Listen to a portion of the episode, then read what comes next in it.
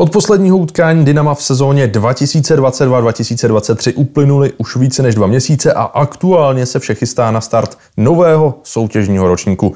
Napilno přitom nemají pouze členové vedení nejtradičnějšího extraligového klubu, jeho zástupci A týmu a B týmu, ale také početná skupina lidí, která vede mládež pardubického hokeje. Právě o tom bude také dnešní povídání.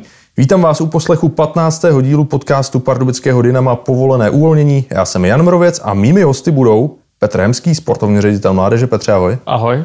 A také Patrik Moučka, organizačně provozní manažer mládeže. Patriku, ahoj. Ahoj. A, tak pánové, zeptám se, a, jak se v tuhle chvíli chystáte a, na novou sezonu, jak se celá mládež Dynama chystá? Musím říct, že toho není opravdu málo. Letos té práce dramaticky stouplo. Po té sportovní části my samozřejmě teďka uh, finišujeme přípravný období. To znamená uh, nějaký tréninky na suchu všech kategorií, které probíhají květen, červen. Takže teď uh, víceméně jsme měli v akademii nějaké svazové testování. Teďka příští týden si uděláme svoje klubové výstupní testy, sportovky, sportovní třídy, což je druhý stupeň základní školy, abych to nějakým způsobem přiblížil. Ty teďka mají soustředění, ten, eh, vlastně tenhle týden je finalizují a základná ta bude už příští týden končit nějakýma team buildingama, aby jsme tu sezónu malinko rozbili, ten jakoby, jak říct, tak nějak laický záhul, co, co kluci dostávají, aby měli nějakou legraci. Patriku, ale to letní období to není asi jenom o přípravě na novou sezonu, ale také o vytváření toho podhoubí. Tak eh, co se tohohle týče, eh, co se děje přes léto? Já jako reálně nevím, kde začít. Eh, v podstatě spoustě, spousta věcí. Začínáme dělat infrastrukturu, hlavně teda v chodbě akademie, nová podlaha, malujeme, vytváříme nějaký zázemí, tak aby to bylo na vyšší úrovni, než je to doteď nová střelnice, řešíme, řešíme, respektive už jsme vyřešili sítě, vyřešili jsme teďka branky, takže kluci budou mít eh, teplo a zázemí, který, který je potřeba k tomu, aby na té střelnici mohli být. A zapomněl jsem ještě reálně na něco. Tak uh, to je spousta projektů, co se týká školy, kde určitě, přišli noví, určitě. kdy pak Patrikovi předám slovo. Uh, samozřejmě pro Patrika to jsou věci jako lékařské prohlídky pro akademii, hmm. registrace, přihlašování soutěží, uh, vůbec zajistit sportoviště na to, aby celá ta příprava proběhla v pohodě. Víceméně to s Patrikem máme rozdělený já hlídám tu sportovní část, to znamená vedu trenéry, kdy mám, kdy mám pod sebou nějaký hlavně tři sekce, tři, tři lidi, to znamená David Havíř je hlavní trenér akademie, má na starosti, co se děje v akademii. Petr Beránek je šef trenérem sportovních tříd, ten se stará o devátou, osmou, sedmou, šestou třídu. A pak je Michal Křečan, který má na starosti základnu, a to jsou kluci na prvním stupni základní školy. Eh, do toho Patrik má na starosti ty provozně organizační věci, takže hlavně, aby jsme do sezóny šli připravený. připravený a všechno administrativně bylo v pořádku, přihlásit soutěže, udělat registrace, mít všechno, co je od svazu dané a jasné, s čím, s čím musíme nastoupit. A pak dohromady samozřejmě jedeme tady ty věci, o kterých se bavíme, to znamená, chceme zlepšovat infrastrukturu, jsme v pronájmu na vlastně tady v multifunkční aréně, uh, takže ta aréna prošla rekonstrukcí někde v roce 2000. Dokážeme si spočítat, že to není zrovna před rokem. Podle toho vypadají i ty kabiny a ty věci okolo. A my jako klub i eh, Městský rozvojový fond se snažíme o to, aby jsme to nějakým způsobem posunuli dopředu, takže v loni jsme dělali chodbu mládeže, kde se položila úplně nová podlaha, kde je černá, černá guma, e, jsou na tom namalované nějaké věci, jako jsou rychlostní žebříky, e, nějaké vzdálenosti pro sprinty, hvězdice na nějaké pliometrické cvičení, na nějaké skokové cvičení, tak, aby se dalo i v té chodbě cvičit, protože bohužel co nám nejvíc chybělo a chybí, je stále jakoby klasická tělocvična, uvnitř toho zimáku. My máme k dispozici tělocvičnu na Bratrancích ve Verkových, eh, kde spolupracujeme se základkou, ale máme i samozřejmě k užívání v nějakých hodinách, kdy už končí výuka a v nějaký dny. Není to něco, co využíváme 24 hodin denně, 7 dní v týdnu. Naštěstí jsme se teďka byli schopni domluvit na tréninkovém centru mládeže, který, které se nachází podél malé haly, kde jsou prostory, které se dají využít eh, k nějaké rozcvičce, k funkčnímu tréninku, k tréninku mládeže, ale není to úplně klasická tělocvična, kde byste mohli hrát basket nebo nějaké hry, které pro ty děti jsou důležité.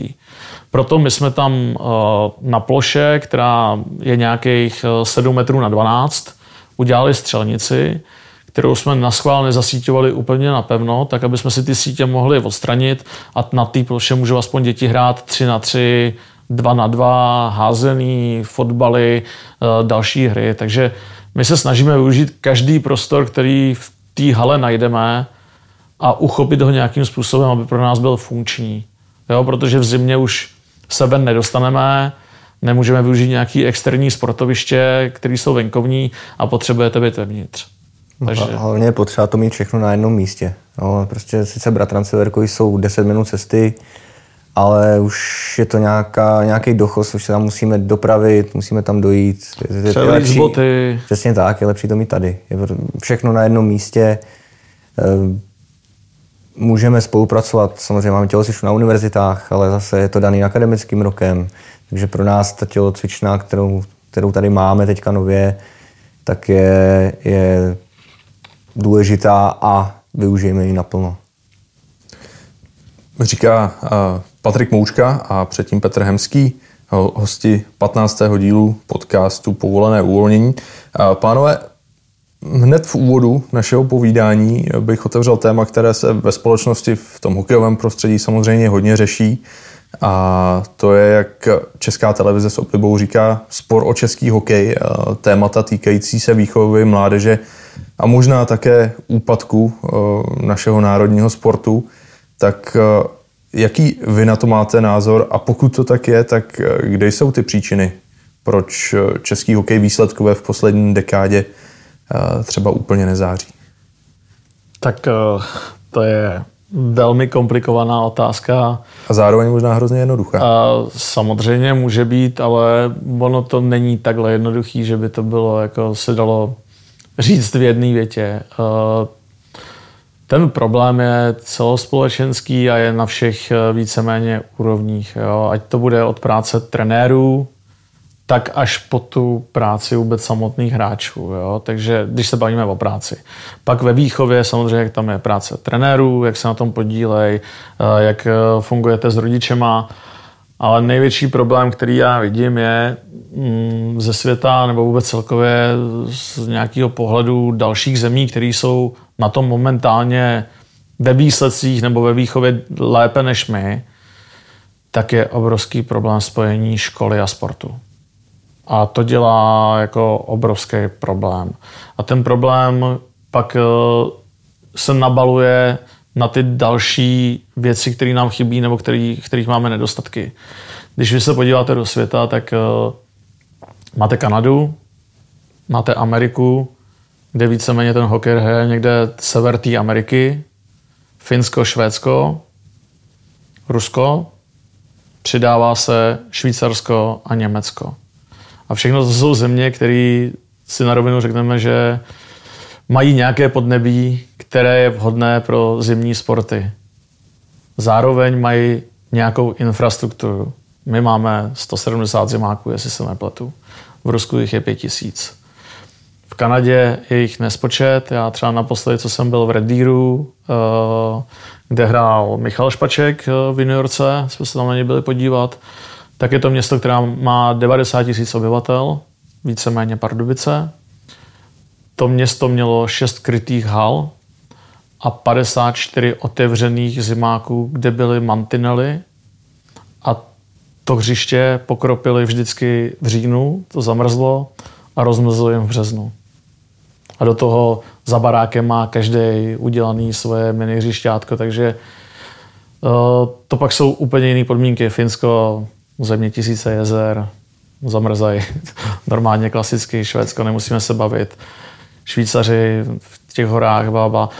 Zeptám se jinak, a mít, mít ty možnosti, mít tu kapacitu v současné době, a možná bude Patrik, a Patrik vědět spíš, využili bychom to? Bylo by tu dostatek, Kapacita... dostatek mladých hokejistů, kteří by... No, kapacita je skvělá, ale počty dětí prostě bohužel nenavýšíme. Máme, máme nějakých v Pardubickém kraji, no v Pardubickém okrese, teda jako specificky, je cca tisíc narozených dětí ročně. Z toho samozřejmě půlka jsou, jsou kluci. Ne, že bychom cílili jenom na kluky. Nám v tom kurzu Bruslinu, v tom Bruslinu s Dynamáčkem nejde úplně o to, aby tam chodili jenom kluci, ale pro nás je to cílovka, čili 500.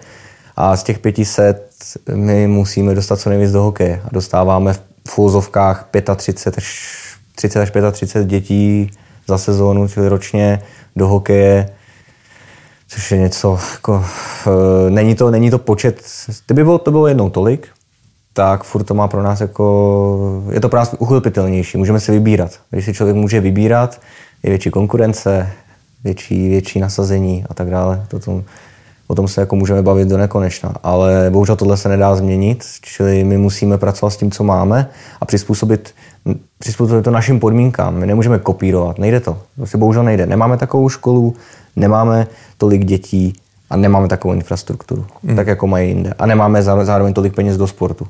Bohužel.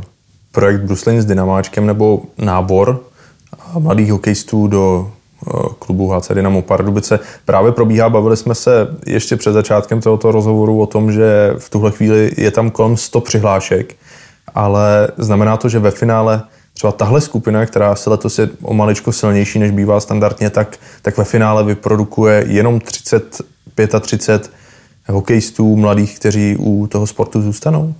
Asi, asi tak zhruba. Když to bude 35, tak budeme velmi, velmi spokojený.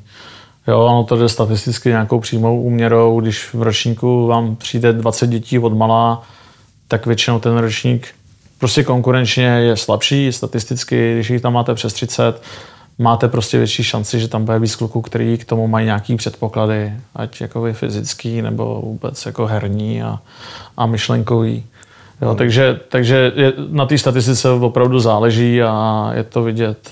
Jo, zase to není zárukou. Jo. My říkáme, máme 100 dětí, jasně, ale jsou tam tři ročníky naraz v tom bruslení. Jo, takže ono, to, že mám 35 na začátku, je skvělý, je to skvělý start, ale jsou tady jiný sporty, ty děcka prostě pendlujou, nakonec si třeba vyberou jiný. Měli jsme tady ročník, kde nás na začátku bylo 30, skončilo nás 18, někdy v 8. třídě.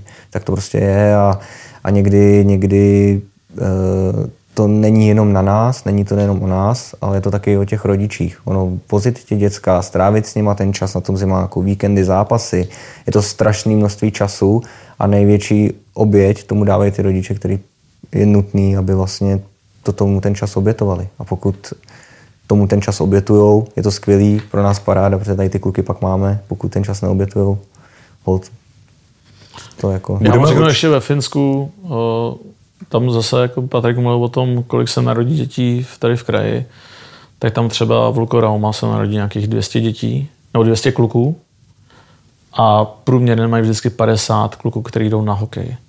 Máme velký problém s tím, že máme jako miliardu ani nechci říct sportu. Něco už jsou kroužky, jsou to aktivity, zaplať pán za ně. Ale už to je tak diversifikovaný, že nemáme nějaký hlavní proud. Jo? A pak se nám to jako rozvrne, protože někteří rodiče samozřejmě nechtějí tomu obětovat ten čas.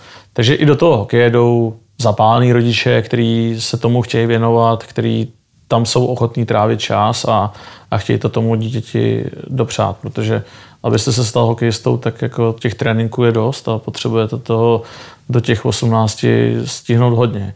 Ale rozumně samozřejmě, tak aby to na sebe nějak navazovalo a nepřepálili jste to někde v sedmý, v sedmý třídě. Jako.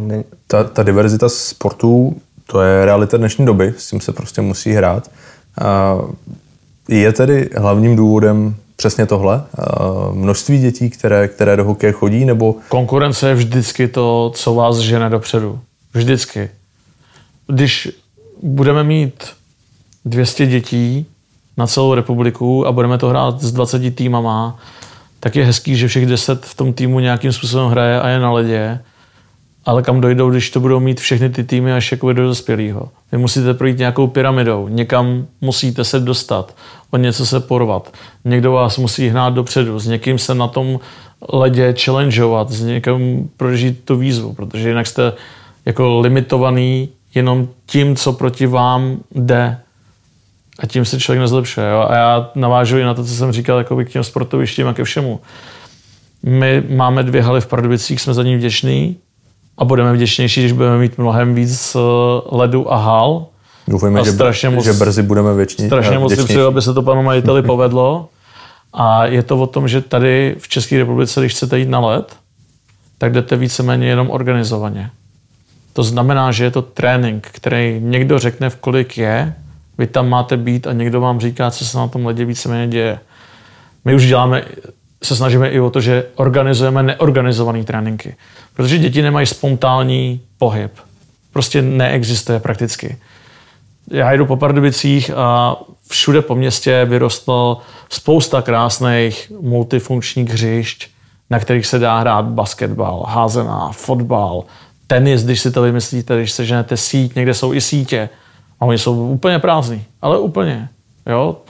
A vlastně i s tělou nabídkou těch sportů i já jako rodič jsem občas lenoch, tak jako chci někam dát dítě, kde se o něj postarají a aspoň bude mít nějakou aktivitu, tak už jsme zvyklí tak nějak jako by dítě na ten sport odložit a vy se o něj starejte a vy to dělejte. No jo, jenže z toho úplně nevznikne sportovec. Jo? A nevznikne sportovec, když tady máte let, který je omezený nějak časově, to znamená, potřebujete tam narvat 11 kategorií za den plus A tým a do toho máte kraso, do toho jsou tady další nějaké aktivity. Samozřejmě koncerty. ta arena ještě je multifunkční, takže jsou přesně koncerty, eh, jiné sporty a další věci. Takže občas na tenhle to vůbec nevejdete. No a když já jako otec budu chtít se svým synem dělat něco navíc nebo jít na let, já se na ně ani fakticky nedostanu.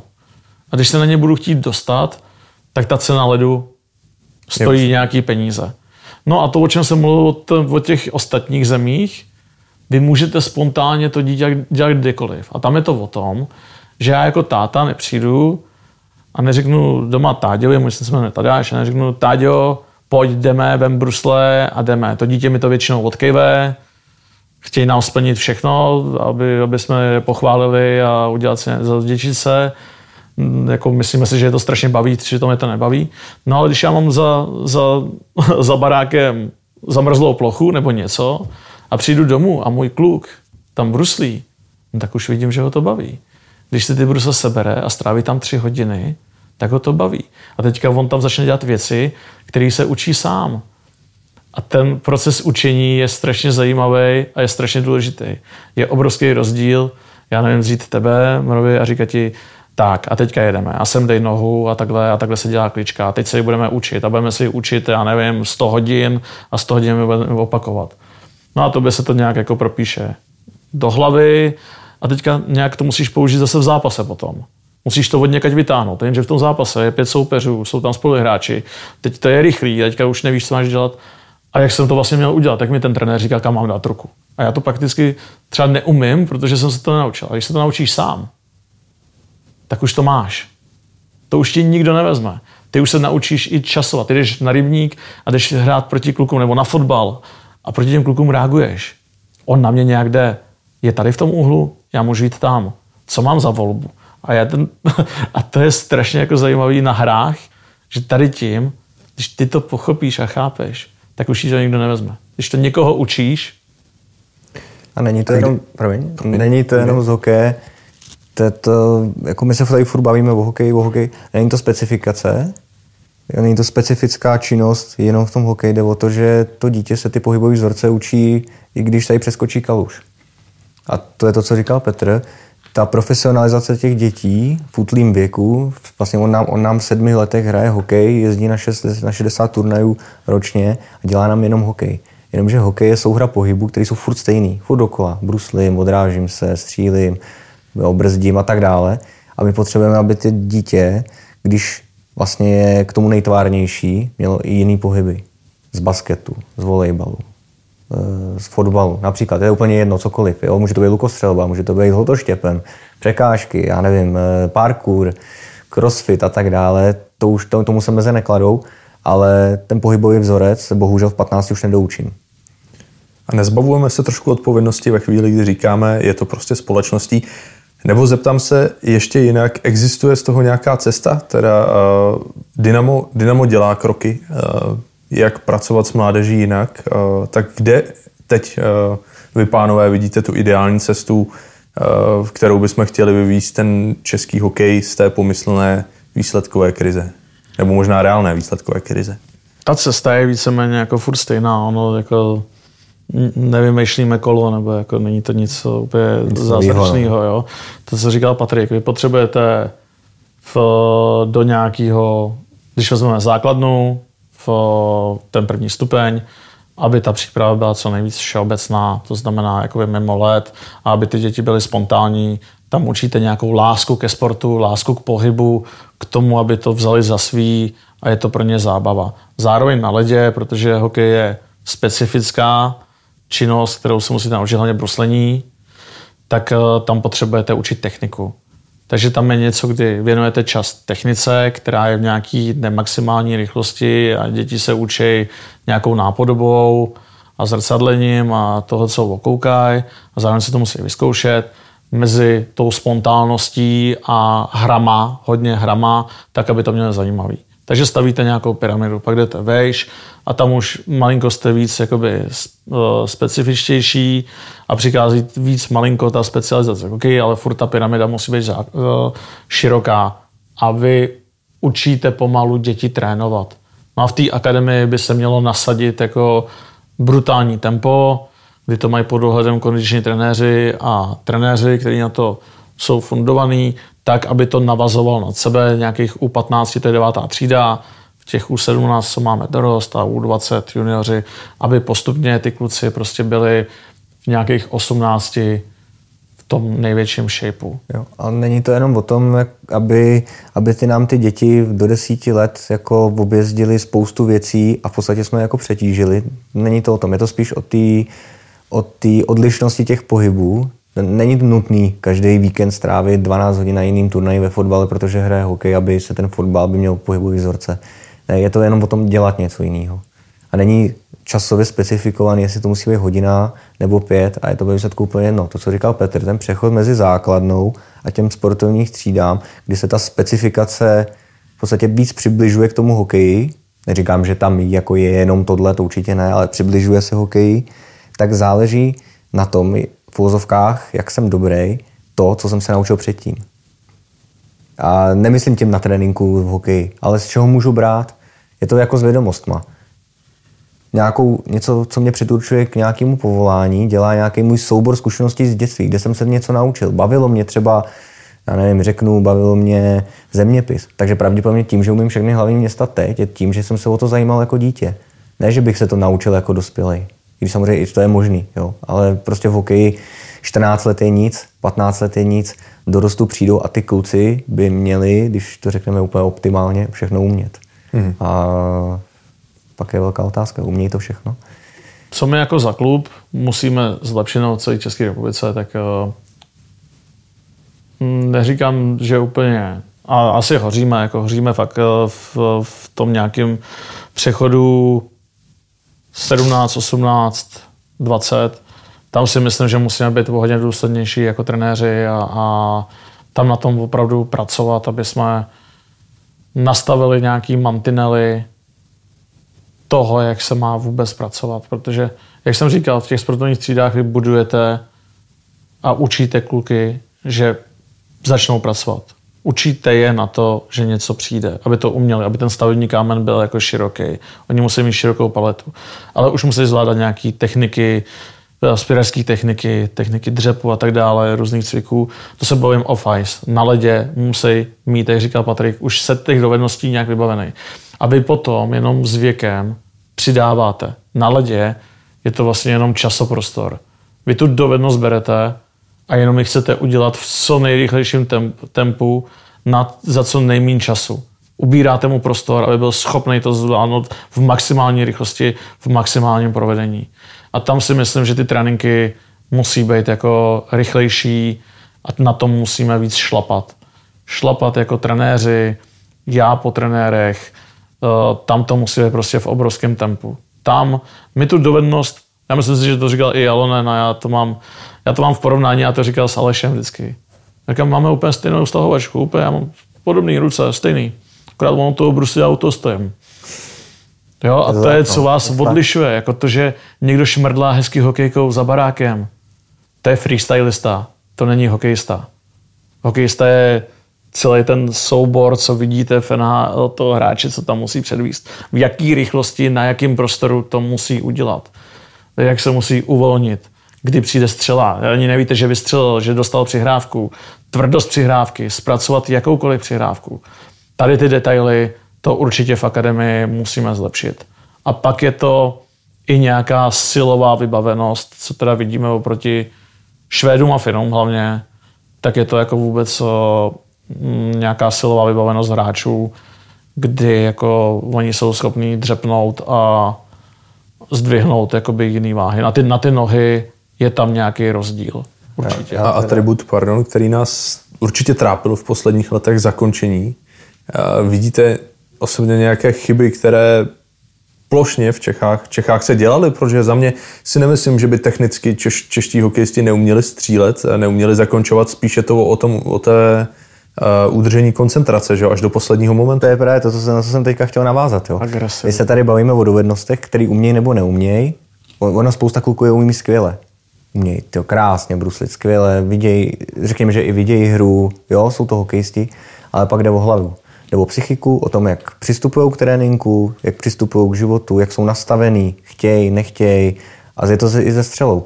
E, teďka jsem viděl hokejový zázrak, zase jsem se na to podíval. Po 150. Po 150. A, a tam vlastně Herbrooks říkal, že oni jdou na led, ty rusáci, a oni jako vědí, že vyhrajou.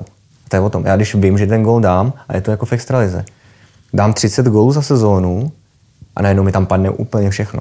Prostě všechno, protože v hlavě jsem nastaven. Já vím, že prostě to umím, že to dám. 10 gol nedám gol a najednou se trápím a nejde mi to. Jo, takže my, my třeba dovednostně umíme střílet, jsme skvělí střelci, ale třeba někdy je to jenom o té mentální stránce, že si nevěříme, já nevím, nedokážu to posoudit. Já jako v tuhle tu chvíli eh, to může být těch faktorů víc, ale věřím, že, věřím, že dovednostně jako netrénujeme střelbu jinak než ostatní. Jako je tam i ta, jak říkal Patrik, uh Ono to je agresivita toho zakončení, agresivita toho pohybu, vůbec tak. všeho, jak do toho vstupujete. A zároveň to pak nějakým způsobem i koresponduje já si to prostě nemůžu jako odpustit jako s nějakou úrovní soutěží. Když budete mít na to čas a už odmala si navykáte, že jako proti vám třeba nastupují hráči, kteří nemají takovou kvalitu a vy si myslíte, že jste dobrý, protože dáte 6 gólů v zápase, tak uh, ono najednou vás to skočíte a možná jsem i tak dobrý, abych se dostal do 16, ale najednou skočím proti někomu, kdo má úplně uh, jiný rychlostní stupeň. A najednou si říkám, teď já jsem se nedostal ke střele. A když se k té střele nedostanete, anebo dostanete přihrávku a nemáte tak rychlý uvolnění, protože prostě nebylo na to, nikdy to nebylo potřeba ani trénovat, nebo se to trénovalo, ale jinak, tak je to v prčicích. Takže my musíme opravdu v těch trénincích simulovat co nejtěžší podmínky, ale pak to musí být i zápasy, což je jako konkurence a čím ty zápasy jsou ostřejší, tím víc ty borce připravují na to, aby byli na, připraveni na mezinárodní scénu. A zde je třeba určitě to téma rozvíst, protože uh, český hokej vlastně schválil rozšíření juniorské extraligy o dva týmy na celkový počet 16 celků. Uh, nejvyšší dorostenecká soutěž, tedy ta druhá, uh, druhá po juniorce, z hlediska, z hlediska věku má 20 účastníků a v devátých třídách a níže už to zůstává bez změn, ale je tohle teda na základě toho, co říkáme, naprosto kontraproduktivní. Hmm, já si to myslím. Jo, je to o tom, že musíte zvolit nějakou cestu. Okásva se rozhodl pro tuto cestu. My jako klub s ní úplně nesouhlasíme, Myslíme si, že v té juniorce těch 14 bylo adekvátních a naopak by se mohlo jít i, i níž. Rozhodně jsme byli pro celou uh, republikovou soutěž, protože ono už od malá ty děti, tak víme, jak republika je velká, jako, takže s Hradcem odehrajete do devátý třídy vlastně jako tisíce zápasů a v juniorech se teďka může stát, že chytnete ve skupině, když my nemáme zrovna Hradec, ale s někým budete hrát čtyřikrát, ještě s ním budete hrát přátelák, pak jako chytnete do další skupiny a vy za rok budete hrát osm zápasů jako s jedním týmem. A pak i ta dlouhodobá soutěž je pro mě zajímavější. Prostě vy něco budujete celou sezónu, musíte hrát ty zápasy, sbírat body a hrajete s každým čtyřikrát s třinácti týmama, se Zlínem, s kterým nehrajeme tak často, do Varu, Budějovice, kopíruje to ještě k tomu jako tu seniorskou soutěž. Myslím, že ten 14 byl adekvátní počet. A nejvíc mě mrzí, že jsme k tomu počtu nějakým způsobem došli po nějakých peripetích a zase jsme se vrátili někam. A, a vlastně nejvíc mě úplně mrzí to, my máme v juniorech, nám pan Kuška, vedoucí, co tam je u juniorů, řekne, že za 8 let je 8 různých modelů soutěží. To není koncepční potom. To je prostě, to je špatně. Když půjdeme uh, možná do extrému uh, nějakého příkladu extrémního zúžení uh, soutěží na 8-10 týmů, navzdory tomu, že určitě spousty těch elitních, ať už extraligových klubů nebo, nebo top týmů druhého sledu, by se to dotklo. Určitě s postupem času by se jich to, jich to dotklo a, a hráli by o udržení v té nejvyšší soutěži, ale z hlediska kvality té ligy není to ta správná cesta, pokud se bavíme o tom, že 100 tisícové nebo 90 tisícové město jako Pardubice reálně uh, může počítat s náborem 35 hokejistů, kteří uh, de facto ty první krůčky uh, dělají tady no, u nás. A nebylo, reálně by ne, nebylo by lepší vlastně nejdřív si zjistit, kolik vlastně hráčů máme, Přesně. kolik je na top úrovni, protože ta gausovka, ta gausová křivka, která je daná, říká například, že máme 200 kvalitních hráčů. Tak to je 200 děleno na 20, 20 na tým je prostě 10 týmů. A vím, že mi to dává 10 týmů, aby to byla ta soutěž kvalitní. Pokud 200 kvalitních hráčů rozdělím do 15 týmů, jo, abych, abyste věděli, co tím chci říct, čili nejdřív by bylo jako dobrý si zjistit, kolik vlastně těch hráčů máme a kolik ale je jich doopravdy kvalitních. Děláme testy, celosvazové testy, čili oni Oni vlastně všichni záznamy o těch hráčích mají, jak asi jsou na ledě, jak asi jsou na suchu. Neříkám, že ty čísla jsou jako to, co máme brát, ale hm, pokud nevím, nevím, s jakým souborem pracuju, tak přece ho nemůžu rozdělovat. Jo, my, my jsme neviděli nikdy ani data jako ze zahraničí, že bychom měli porovnání a viděl jsem to někde, hmm. kolik uh, vlastně teďka nevím, jsme v juniorech hráli dva trojky, dva čtyřky a dva pětky, tři ročníková soutěž. Oni mají dvouročníkový, ale mají tam nějaký average, tak dobrý, jak to vezmeme na dva trojky. Kolik vlastně Fini mají dva trojek? Kolik proto mají týmu, kolik máme dva trojek všeobecně my, kolik jich máme na nějaký úrovni, to vytvořit. Jo, jako člověk si dokáže představit různé věci. Můžeme hrát na 20 týmů, fajn. Můžeme taky udělat čtyři. Je to... Čtyři akademie, kam se ty borci musí dostat. Protože jako pak už, když se chci dostat mezi, jako do čtyřech týmů, kterými zaručí, že budu mít na to ledy, budu mít na to trenéry na top úrovni, budu mít skills coache, budu mít kondičního trenéra, budu mít nějaký uh, analytické věci, videorozbory, videokouče, nějaký zázemí k tomu i naroubovanou školu, když se to, kdyby se to dobře povedlo, no tak musím přijít a musím být nějak fyzicky připravený. Už nějaký vstupní testy musím splnit. Musím se tam dostat, musím něco umět. A musím se tam i chovat. Protože za mnou je 150 dalších vlčáků, kteří čekají na můj flag. Jenže my s tím vytváření těch soutěží a té nekonkurence se vám občas stane, že kluk nastoupí do první třídy a pak tak jako postupuje, až vlastně z junioru řekne, no a kdy začíná Ačko? No já mám teďka jít do Ačka. Já jako přece, jako vy mi, vy mi dá, máte dát šanci, jako přece tak to je, já jdu jako z té třídy do třídy. Kariéru post, celou kariéru jde automaticky, vlastně. automaticky a prostě najednou to tak začnou vnímat. A když nemáte překážky a nevytvoříme jim ty překážky, no tak to bude blbý. Jako. Furt se musí někam prokousat. Já vím, že v Kanadě to je otevřenější, nejsou úplně kluby, ale uh, můžou volně se pohybovat ale mají tryouty. A když chcete do AAA, tak musíte do toho týmu udělat tryout. Když ho uděláte do 15. září, nebo teď bych jakoby úplně, nechci říkat, že to tak je, do nějakého datumu, tak pak už nemůžete přestoupit. A, musíte se, a když tam nedostanete, tak děláte tryout do jiného týmu. Nebo do nižší soutěže. A oni všichni hrajou tu úroveň, na kterou momentálně mají. To je důležitý. Hrajou tu úroveň, na kterou momentálně mají dovednosti. A neznamená, že když hraje v pátý třídě tu nejvyšší, že ji bude hrát navždy a že ten, co hraje nižší, ho nepřeskočí. Protože každý dítě má nějaký individuální vývoj a je správně, když je v ten daný moment se může challengeovat s někým na té stejné úrovni. V té rychlosti, která je pro něj komfortní, která mu dovolí ty dovednosti použít. Jo? Ale musí furt něco překonávat a někam se dostat.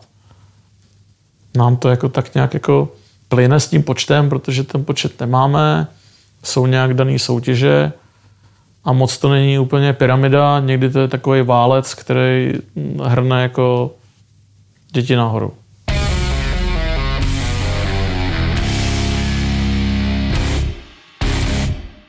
Prodej permanentních vstupenek na novou sezónu pokračuje a také letos se pardubický hokej blíží prodejnímu rekordu. Zajistěte si včas své místo v Entery aréně na příští sezónu. Majitelé Permic mají předkupní právo vstupenek na zápasy playoff. Jako jediný tak mají jistotu, že uvidí nejdůležitější zápasy sezóny na vlastní oči. Nákup Permic přináší i další benefity. Každý držitel sezónní vstupenky má 10% slevu na klubové zboží ve fanshopu a 20% slevu při nákupu vstupenek na utkání Ligy mistrů. Prodej permanentních vstupenek probíhá do 31. července. Bližší informace naleznete na webu hcdynamo.cz.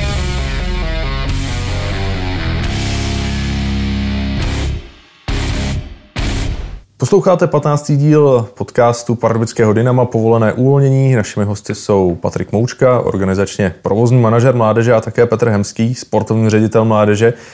Naše diskuze se nám rozvedla do zajímavé úrovně debaty o budoucnosti, současnosti a vlastně i minulosti českého hokeje z hlediska výchovy mladých talentů. Pánové, probrali jsme to hodně dopodrobná a musím se teď uh, nad tím pousmát, protože opravdu bychom tady asi mohli sedět dva dny a řešit to dál a dál. Ale z hlediska toho, co teď určitě můžeme ovlivnit i tady, a, to je, a to je ta náborová akce. Tak jak v současné době funguje náborová činnost Dynama?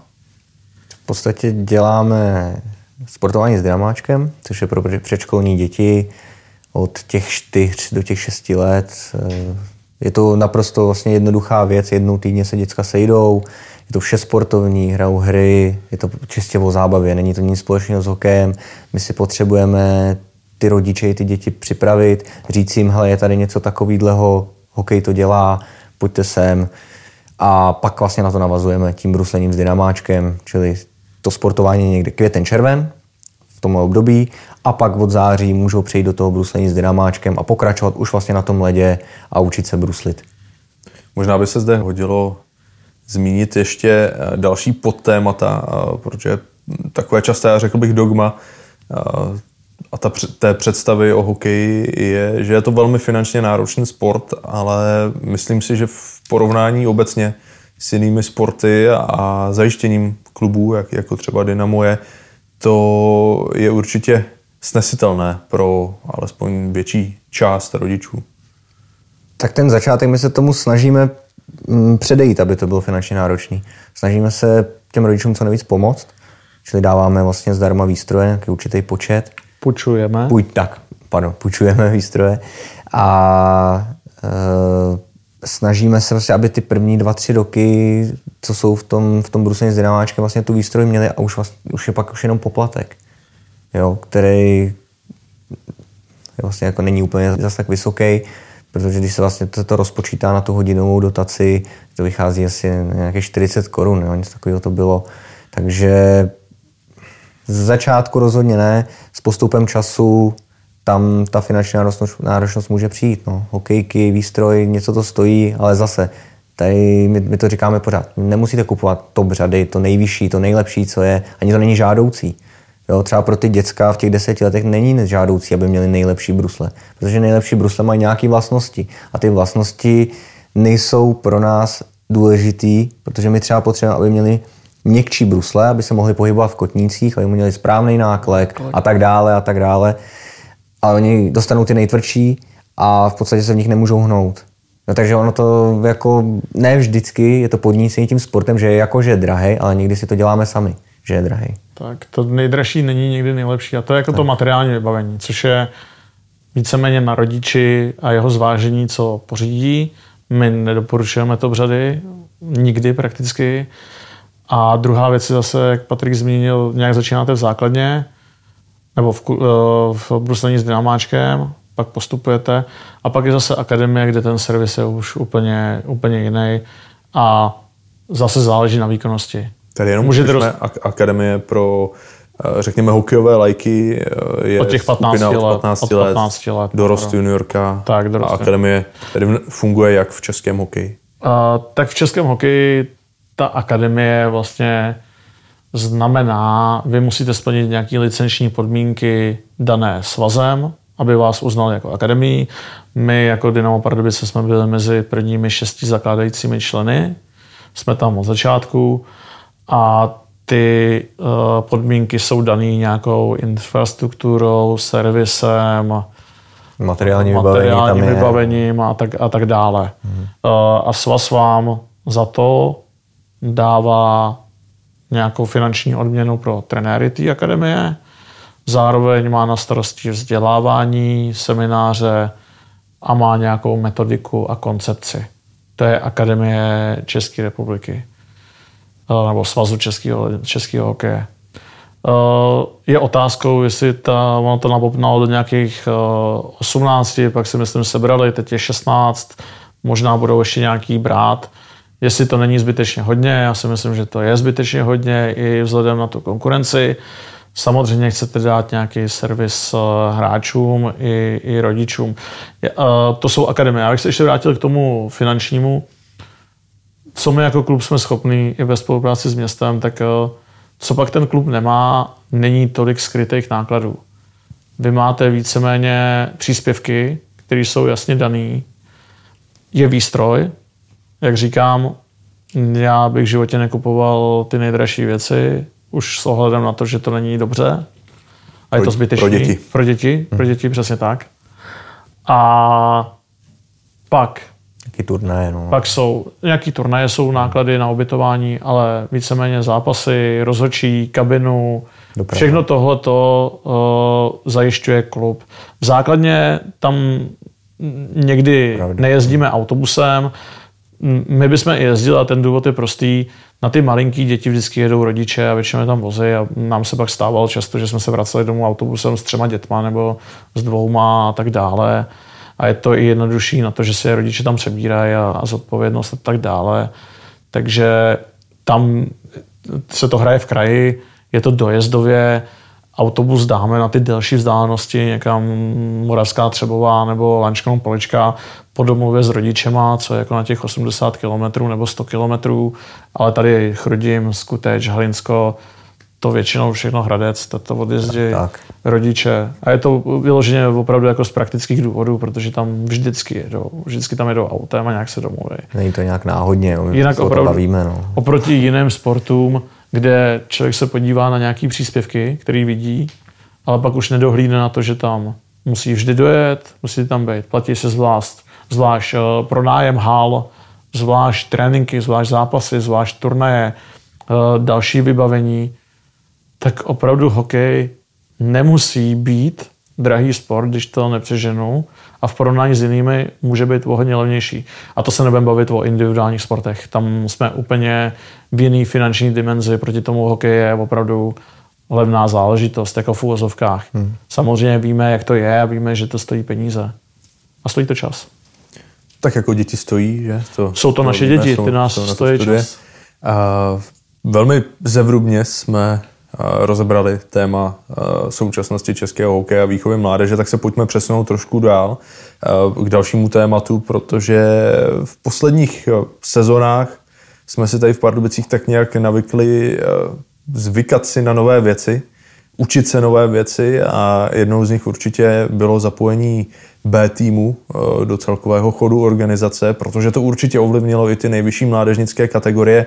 Eh, juniorka, respektive hráči juniorky doplňovali B tým. V průběhu sezony i A tým, nebo dokázali se velmi rychle někteří jednotlivci alespoň na pár zápasů eh, podívat a vyzkoušet si povětšinou prvně typ Sport Extraligu. Stejně tak, ale samozřejmě dorostenci museli doplňovat juniorku a tak navzájem se ty kluby trošku požírali. Všechno jsme se učili na rychlo. Tak jaká pro vás byla ta minulá sezona v tomhle ohledu? Tak eh, tím, že to bylo tom smyslu, že Bčko je přímo pod klubem, že to je vyloženě náš klub a není to tak, jak jsme ve Vrchlabí říkali, partnerský klub nějaký půl na půl, tak eh, to bylo hodně náročné. Muselo se to hlavně v tom období, kdy se to dělalo, tak to bylo velmi narychlo. Myslím že to máš Rodinek jako klobouk dolů, protože s tím byla jako opravdu tona práce. A pro klub to má neuvěřitelný bonus. Nebo takhle, má to bonus neuvěřitelný pro hráče. A teď to je na tom, aby to bylo správně, správně uchopený.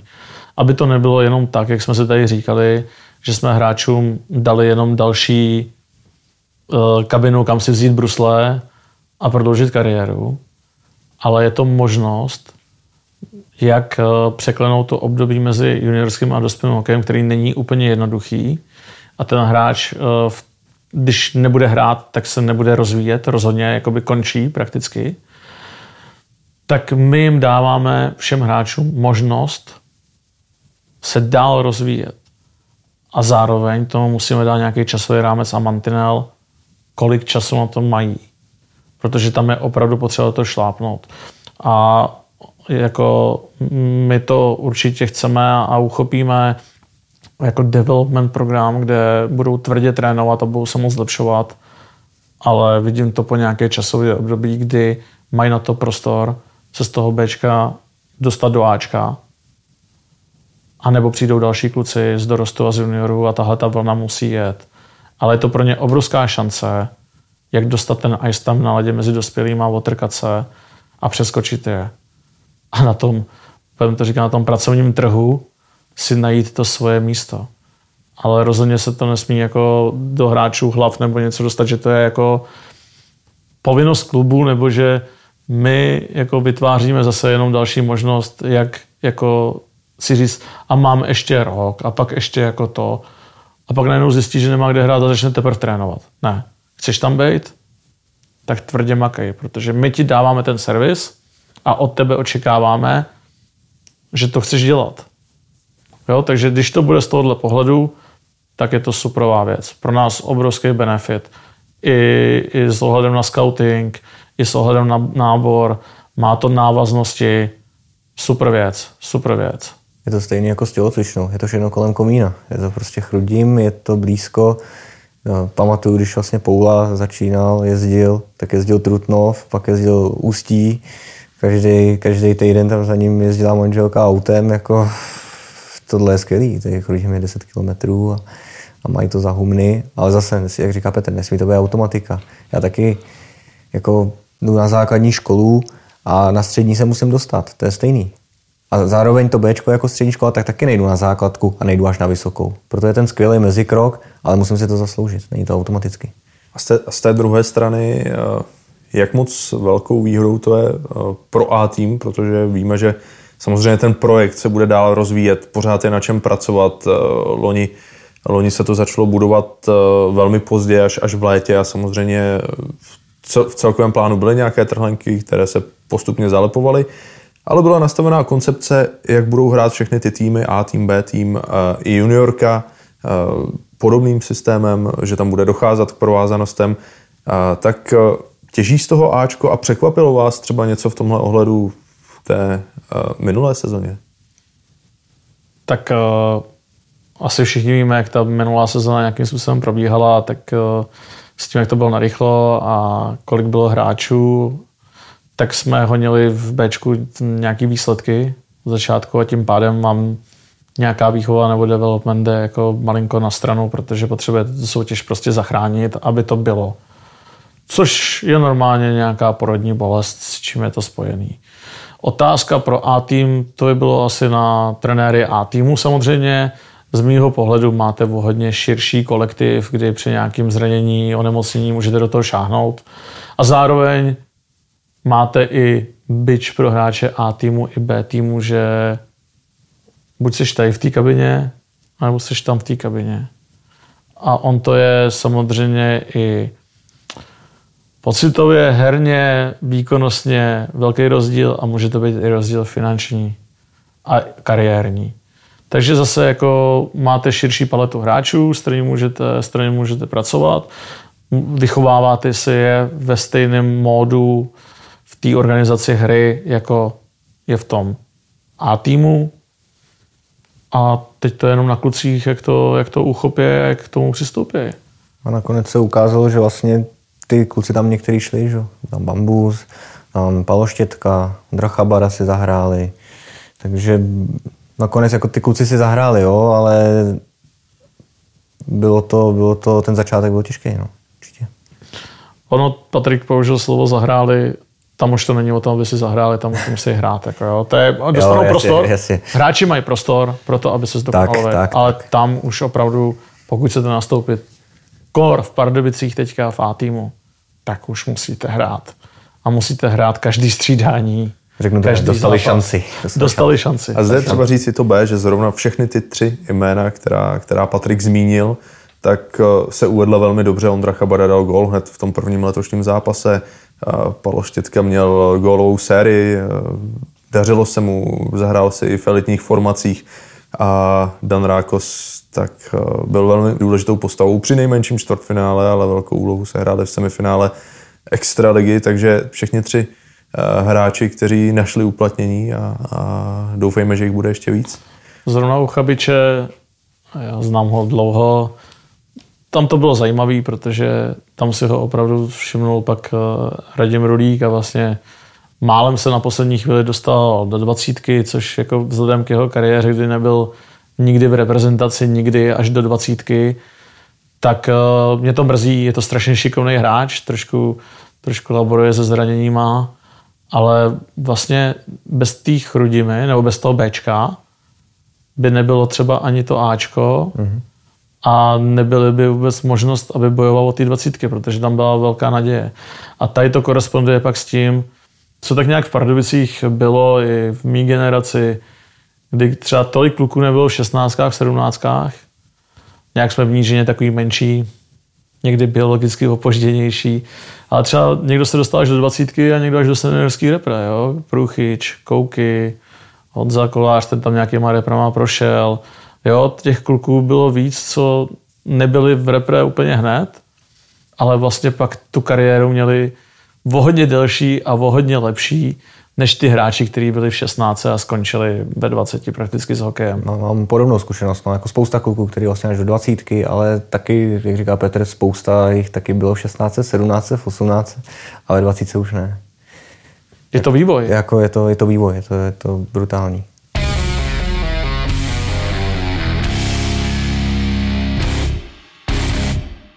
Dynamo v roce 2023 slaví výročí 100 let od svého založení. Při příležitosti oslav významného jubilea Dynamo společně s projektem Bez frází přichystalo pro fanoušky dva exkluzivní produkty. Jednu sezónu ze sta mapuje snímek Navždy za Dynamo. Výjimečný dokumentární film během jednoho roku zachycuje příběhy různých lidí, kteří mají jedno společné. Absolutní vášeň pro Dynamo. Právě vztah k pardubickému hokeji spojuje hráče, funkcionáře, legendy i fanoušky v jeden velký fenomén – 16 klubových osobností vypráví v knize Dynamo bez frází svůj příběh spojený s pardubickým klubem. Jejich slova, jejich vzpomínky, jejich život a jejich inspirace vytváří unikátní obraz fenoménu Dynamo. Film Navždy za Dynamo i knihu Dynamo bez frází zakoupíte v našem fanshopu v Enteria aréně i online a na internetových stránkách projektu Bez frází. Knihu Dynamo bez frází také ve vybraných knihkupectvích.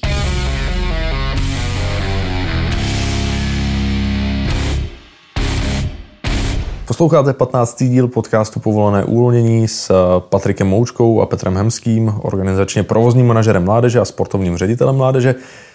Přesuneme se od tématu B týmu k dalšímu tématu, o kterém bude mít asi možná o něco málo co víc říct.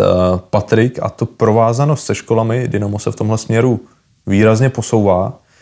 Určitě věříme, že jsme neudělali poslední krok navázáním spolupráce s Fakultou ekonomicko-správní univerzity Pardubice, ale je potřeba dodat, že těch škol je daleko víc a ten řetězec se víceméně už uzavírá, i když může být ještě delší. Je to, je to zase posloupnost. Jo. Ta posloupnost je důležitá i v tomhle odvětví, čili máme základní školu, máme základní školu Betranců ve Verkových, kam ty děcka docházejí, máme uh, užší spolupráci se střední školou, se Dukou Pardubice, kde zase je to nějaký návaznost na ten sport, je tam vlastně obor, sportovní management, takže ty kluci dostanou vzdělání z hlediska nějakého obecného managementu, sportovního managementu, ale taky sportovního tréninku, fyziologie, anatomie. Jo? Čili super základ pro to, aby například po skončení střední školy, pokud by nechtěli na vysokou školu, mohli začít trénovat. A nebo aby měli vzdělání, pokud by byli profesionální sportovci, aby o tom vlastně vůbec něco věděli, aby věděli třeba, jak se mají stravovat a tak dále. A pak na to navazuje nově vzniklá spolupráce, která je jako hodně čerstvá, a to je s fakultou ekonomicko-správní, kde vlastně vzniknul, nebo on ten obor už je vzniklý, ale, ale je poměrně nový a to je vlastně ekonomika a management sportovních organizací, kam my v tuto chvíli, eh, dneska by teda měly být známý výsledky, eh, jsme poslali, respektive přihlásili se čtyři, čtyři no pět našich kluků, pět.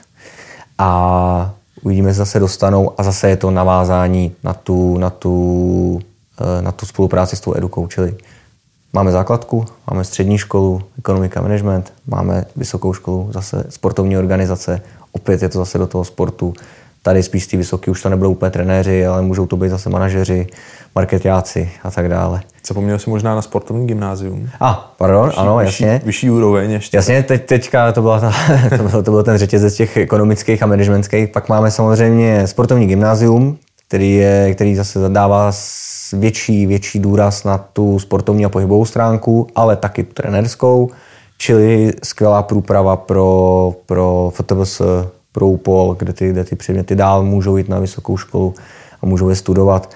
A ta spolupráce s tím sportákem je mnohem uší. Jo, to asi Petr o tom řekne víc, ale mnohonásobně uší a snažíme se, snažíme se, aby ty kluci, kteří tam jsou, tak aby vlastně dostali všechno, jak hokej, tak školu. Můžu si pomoct, eh, když, když koukám vlastně na tu skupinu lidí, kterou, kterou vedete, tvoří spoustu mladých trenérů, energických trenérů, která má možná trochu jiný přístup k tréninku obecně než, než dřív. Snaží se možná děti trochu víc zaujmout. Eh, obecně ta doba se samozřejmě proměnila, ale řekl bych, že zůstává pořád eh, ten jeden stejný průsečík a to vychovávat z těch hokejistů i dobré lidi. Tak jak moc to je důležité? Tak je to, je to strašně důležitý.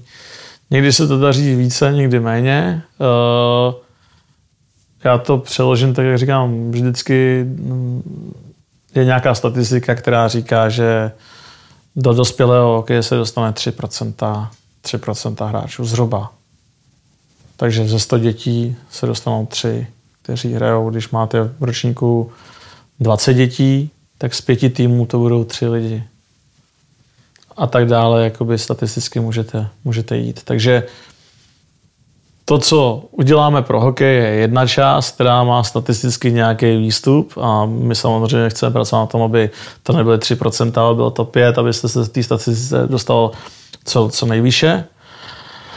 No ale pak je připravit kluky pro normální život, takže a ono to koresponduje. Uh, když máme kluky, kteří se na to vzdělání trošku vykašlou, nebo i jim to rodiče umožní a umožníme to i my, že to necháme být, tak se nám to vrátí v hokeji.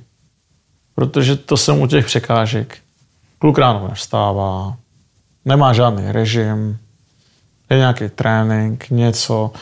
No a ono prostě lenivíte, jako ať je to, jak je to, tak jako režim je strašně důležitý. A druhá věc je, že přece jsem na nějaké škole, mám zkoušku a musím se na ní prostě naučit.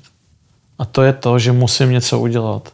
A je blbý, když my vybereme tu snadnou cestu kvůli tomu, že Franta není schopný na dvě hodiny zalíst a vzít si uh, přírodopis nebo biologii na střední škole potom a naučit se to, ale řekne tati, ono to je na mě jako asi těžký, nebo já nevím, a my máme hokej a, a vy uhnete, tak je to cesta do pekel.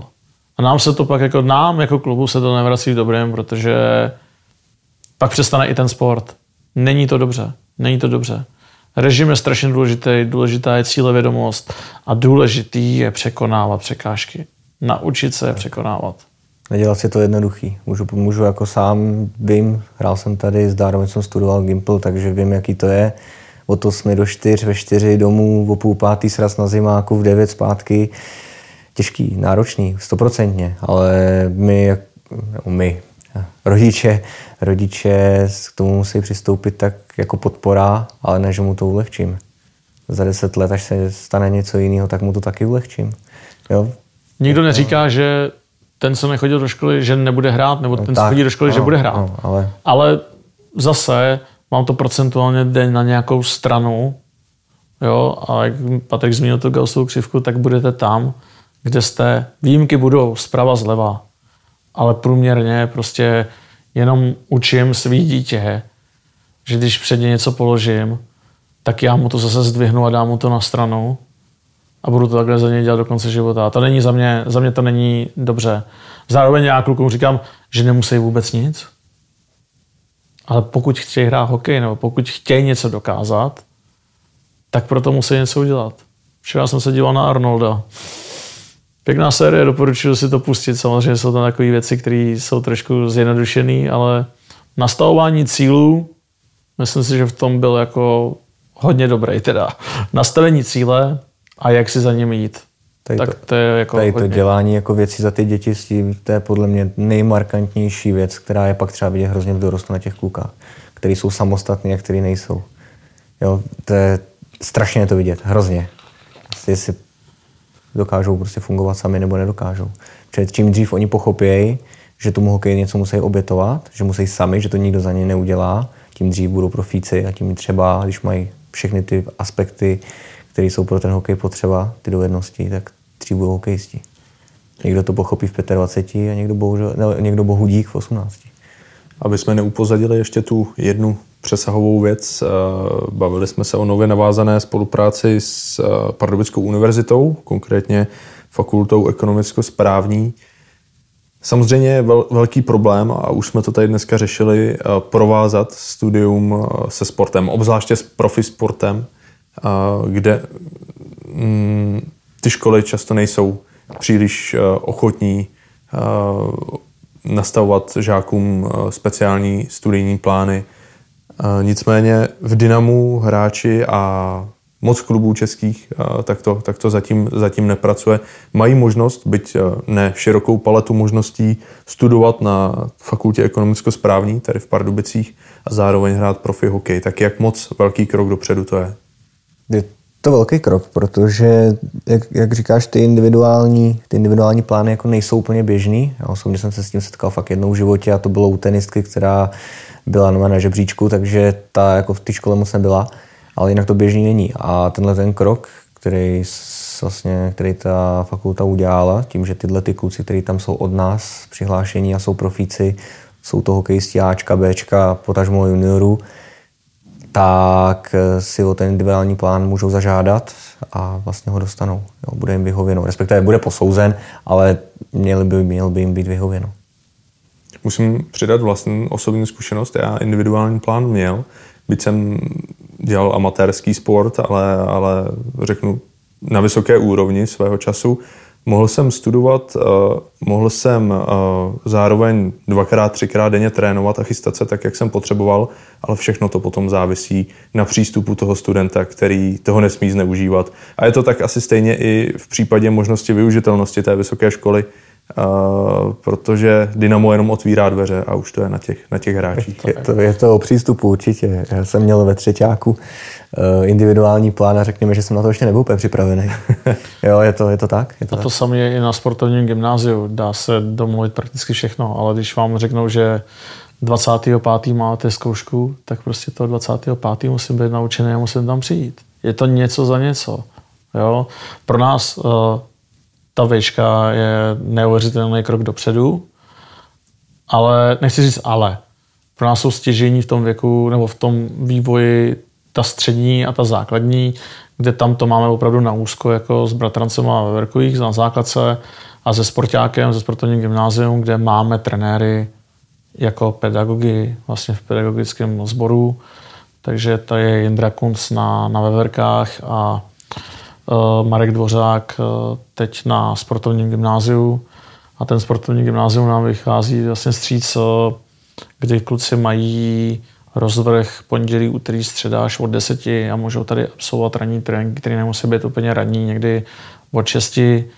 Samozřejmě ideál by bylo, kdyby vám tam chodili všichni hráči, pak už si s tím časem můžete hrát. Když vám tam bude chodit 10, tak zase to musíte nějak vymýšlet, aby, aby se vám to celé sešlo. Což je obrovský rozdíl. Co jsme byli v tom Malmé v loni, to je prostě neuvěřitelný. Tam je komunitní centrum, kde na nějakých, bych řekl tak jako dvou kilometrech čtverečních nebo něco je dvě fotbalové hřiště, dvě hokejové arény, krytá atletická dráha, krytá multifunkční aréna další, do toho x sportovišť na karate, Škola, tatami, ne, to- a právě to chci zmínit. Jo, jo. A, v, a je tam škola, je tam sportovní gymnázium, který je umístěno v tribuně fotbalové arény. A tam chodí 18 sportů dohromady a chodí tam všichni hráči Malmé. Je to vlastně 150 metrů od zimáků. Oni mají, to je právě to, co my nedokážeme jako udělat. Oni mají školu, v pondělí mají od 8 do 3, že dohání jako malinko resty a jinak mají úterý, středa, čtvrtek, pátek od 10 do 2, včetně oběda. Takže oni jdou ráno na zimák, mají trénink od 8 do 9, pak si dají snídani na tom zimáku, což zase, abych jako popsal, nebylo nic jako že švédské stoly, ale v pětilitrovém barelu nasypali ověsné vločky, nebo z toho si brali vločky a v dalším pětilitrovém barelu bylo mlíko a v dalším pětilitrovém barelu byl jogurt. Nebo tvaroh, jo, podle toho, co tam bylo. No a přemístí se do školy, udělají si svoje 4 hodinky a ve 14.15 jsou na zimáku a končí mezi pátou, šestou, mají konec a mají už jako svoje osobní věci. A tady kluk, když je na střední, má od 8 do 4, ty osnovy České republiky něco říkají už na základce, prakticky to je pracovní týden, jo, kdy ty osnovy říkají nějakých 37 hodin, jo, což je strašidelný a do toho máte mít trénink ráno a do toho máte mít trénink odpoledne on ice a off ice tak už se pohybujete úplně v jiný únavě a úplně jinak regenerujete. A to jsou takové věci, které mě malinko jako mrzejí. V tom musíme najít nějaký optimální, optimální systém. Ta provázanost jako školy a sportu je v České republice opravdu prachbídná. Jako to je fakt prachbídný.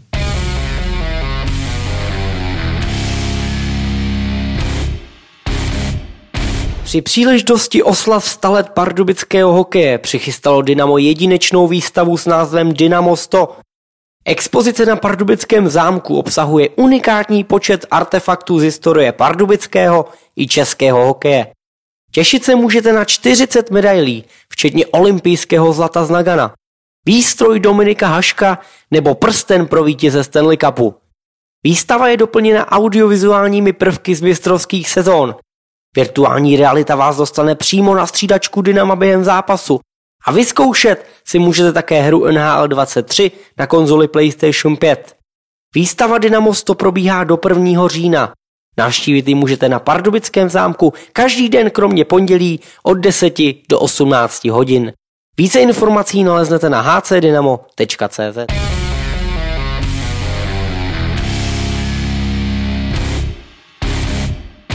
Posloucháte uh, další díl podcastu Pardubického Dynama povolené uvolnění dnes s Patrikem Moučkou a Petrem Hemským, uh, zástupci mládeže našeho hokejového klubu.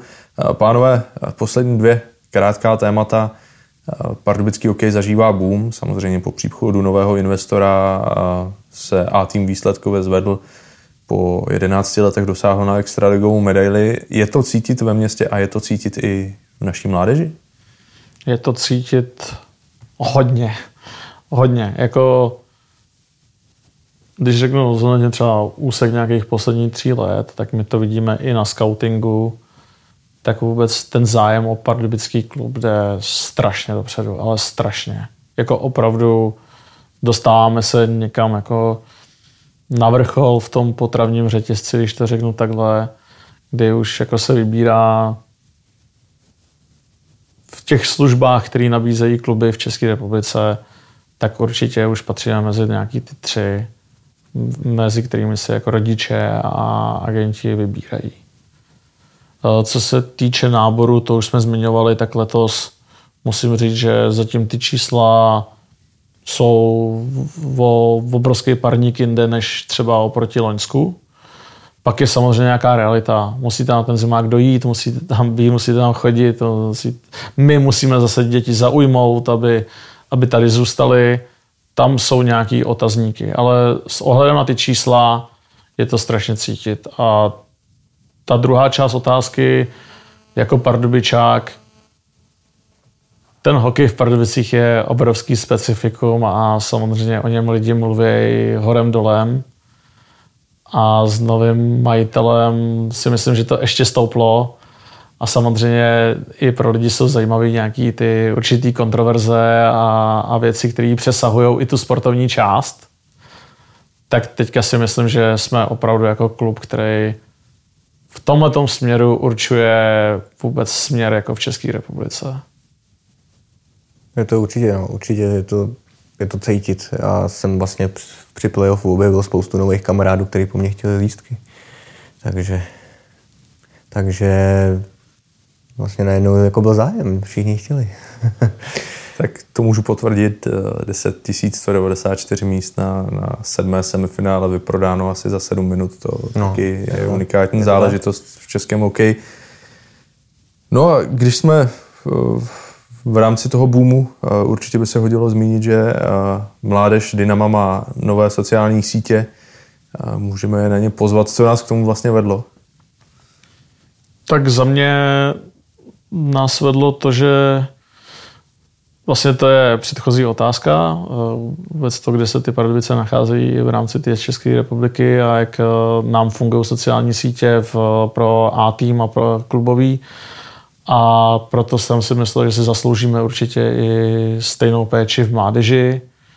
A jsem za to strašně rád, protože hlavně u těch eh, třeba menších dětí je to pro rodiče strašně zajímavé, protože těch akcí pořádáme docela dost, je tam mimo, jako i mimo hokejových aktivit spousta, že jsem říkal, ta základna je důležitá, aby kluci opravdu je to bavilo, aby sem chodili rádi a získali opravdu vztah k tomu sportu nebo vztahy k tomu klubu. A já jako rodič zase si chci k tomu telefonu nebo k něčemu sednout a podívat se na, to svoje, na tu svoji ratolest, co tam dělá, jak se směje, jestli ho to baví, nebaví, když jako z fotky to poznám samozřejmě to, ale všichni si rádi hledáme, je taková doba a já si myslím, že tohle bude jenom víc dopředu a, a sociální sítě jsou nedílnou součástí této moderní společnosti můžeme v podstatě líp zacílit, zacílit ten obsah. Můžeme jít blíž k těm rodičům, tak jak říká Petr, k těm hráčům. Je i pro toho kluka je skvělý, když se vlastně vidí na, těm, na tom Facebooku. Že?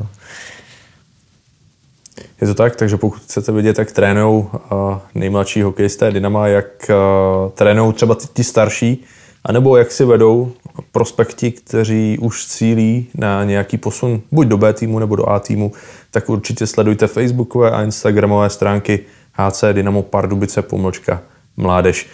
Dnešní díl podcastu Povolené uvolnění je u konce. Pánové, já vám moc děkuji. Loučím se s Patrikem Moučkou. Děkuji. Patriku, ahoj. A také s Petrem Hemským. Děkuji za váš čas, pánové. Ahoj, děkuji. No a s vámi se budu těšit na slyšenou zase příště. Mějte se hezky a ať se daří.